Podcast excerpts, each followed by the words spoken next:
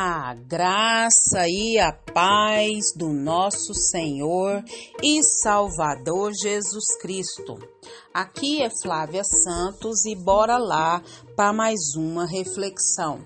Nós vamos refletir nas Sagradas Escrituras em Deuteronômio, capítulo 15, versículo 11. E a Bíblia Sagrada diz: Sempre haverá pobres na terra Portanto, eu lhes ordeno que abra o coração para o seu irmão israelita, tanto para o pobre como para o necessitado de sua terra. Deuteronômio 15, 11. Nós, pela infinita, grandiosa, majestosa, poderosa infinita misericórdia de Deus, nós vamos falar hoje sobre ajudando o necessitado. Ajudando o necessitado. Eu creio que nós muitas das vezes somos tomado, tomados de muita tristeza quando a gente vê a situação de milhares e milhões de pessoas ao redor do mundo que vivem abaixo da linha da miséria. Situações imagináveis em um mundo que pretende dizer que é moderno e evoluído, mas nós sabemos que existem pessoas que vivem abaixo da linha da miséria, que não tem o que comer, não tem o que beber, não tem o que vestir, e nós ficamos estarrecidos quando a gente vê documentários pela TV, quando a gente é, muitas das vezes pensa assim, isso aqui está longe, isso não está aqui perto de nós. Ou, se está, a gente não queria que estivesse e não faz nada para mudar. A gente fica muitas das vezes chocado e até às vezes deprimido quando a gente ouve ou presencia tais relatos de pessoas que vivem é, abaixo da linha da miséria.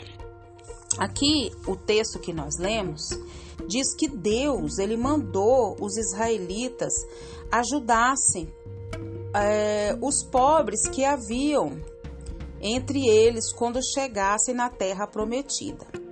Então, era uma parte importante, né, da posse da terra muitas pessoas chegaram à conclusão de que gente é pobre por sua própria culpa. Tem gente que pensa assim. E esse raciocínio faz que é, facilmente fechemos o nosso coração e as mãos, né, para ajudar os tais. Mas nós, como povo de Deus, não devemos inventar razões para não ajudar o necessitado devemos é responder às suas necessidades, sem pensar ou importar é, quem foi responsável por aquela condição. Então, é, o, o convite ou é, a ordenança, não digo que nem é um convite, mas é uma ordenança da palavra de Deus, que a gente não se omita diante da necessidade do próximo, daquele que está né, passando por uma situação difícil. Nós não precisamos perguntar se devemos ajudar diante da necessidade do semelhante né? a necessidade básica de, de, de se alimentar, de ter um, o, o que pôr no, no fogão, nas panelas, né? Nós precisamos ter a sensibilidade, parar, né? Pensar e parar de querer se eximir da responsabilidade que todos nós temos. Isso mesmo. Nosso Deus é um Deus generoso e nós também precisamos ser generosos. O nosso Deus, ele não se omite e nós também não podemos nos omitir diante de tais realidades. É, nós não podemos fazer de conta que não que não é com a gente ou que o problema não é meu.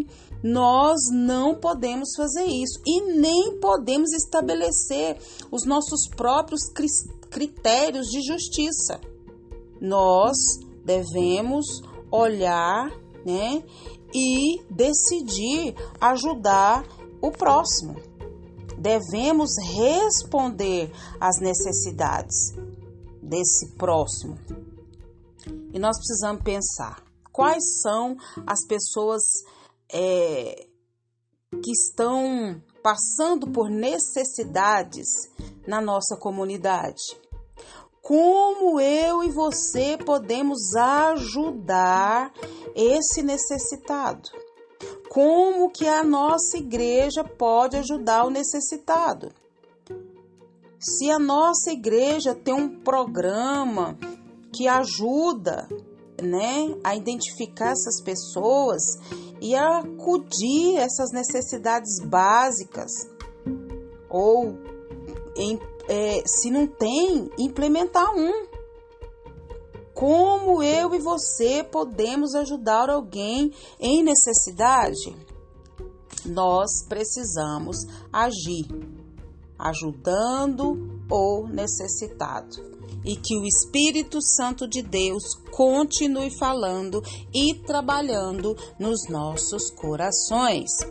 Pai, em nome de Jesus, nos dê um coração sensível, um coração generoso, um coração que não se omita, que não faça de conta que não é com a gente, mas que nós venhamos ter essa sensibilidade e essa responsabilidade de ajudar o nosso semelhante nas suas necessidades básicas, quer seja de alimento, quer seja emocional, quer seja espiritual, quer seja em socorrer em alguma área que podemos socorrer, ajuda-nos, Pai, ter essa sensibilidade. Sabemos que é só o Teu Espírito Santo que pode fazer isso.